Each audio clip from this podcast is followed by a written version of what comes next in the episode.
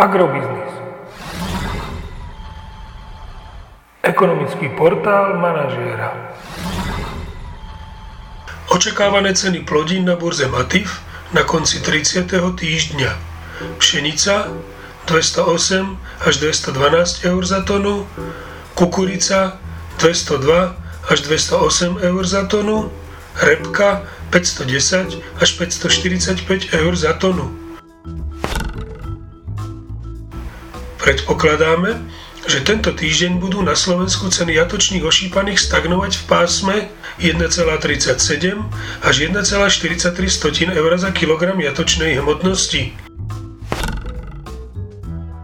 Očakávané ceny surového kravského mlieka na Slovensku skorigované na 3,7% obsah tuku a 3,3% obsah bielkovín sú na júl a august 33,85 eur za 100 kg a na september 33,30 eur za 100 kg.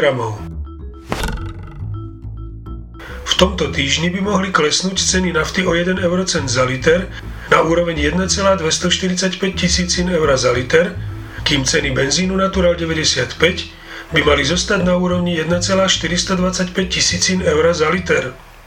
Podrobnejšie informácie nájdete v aktuálnej prognóze na portáli Agrobiznis.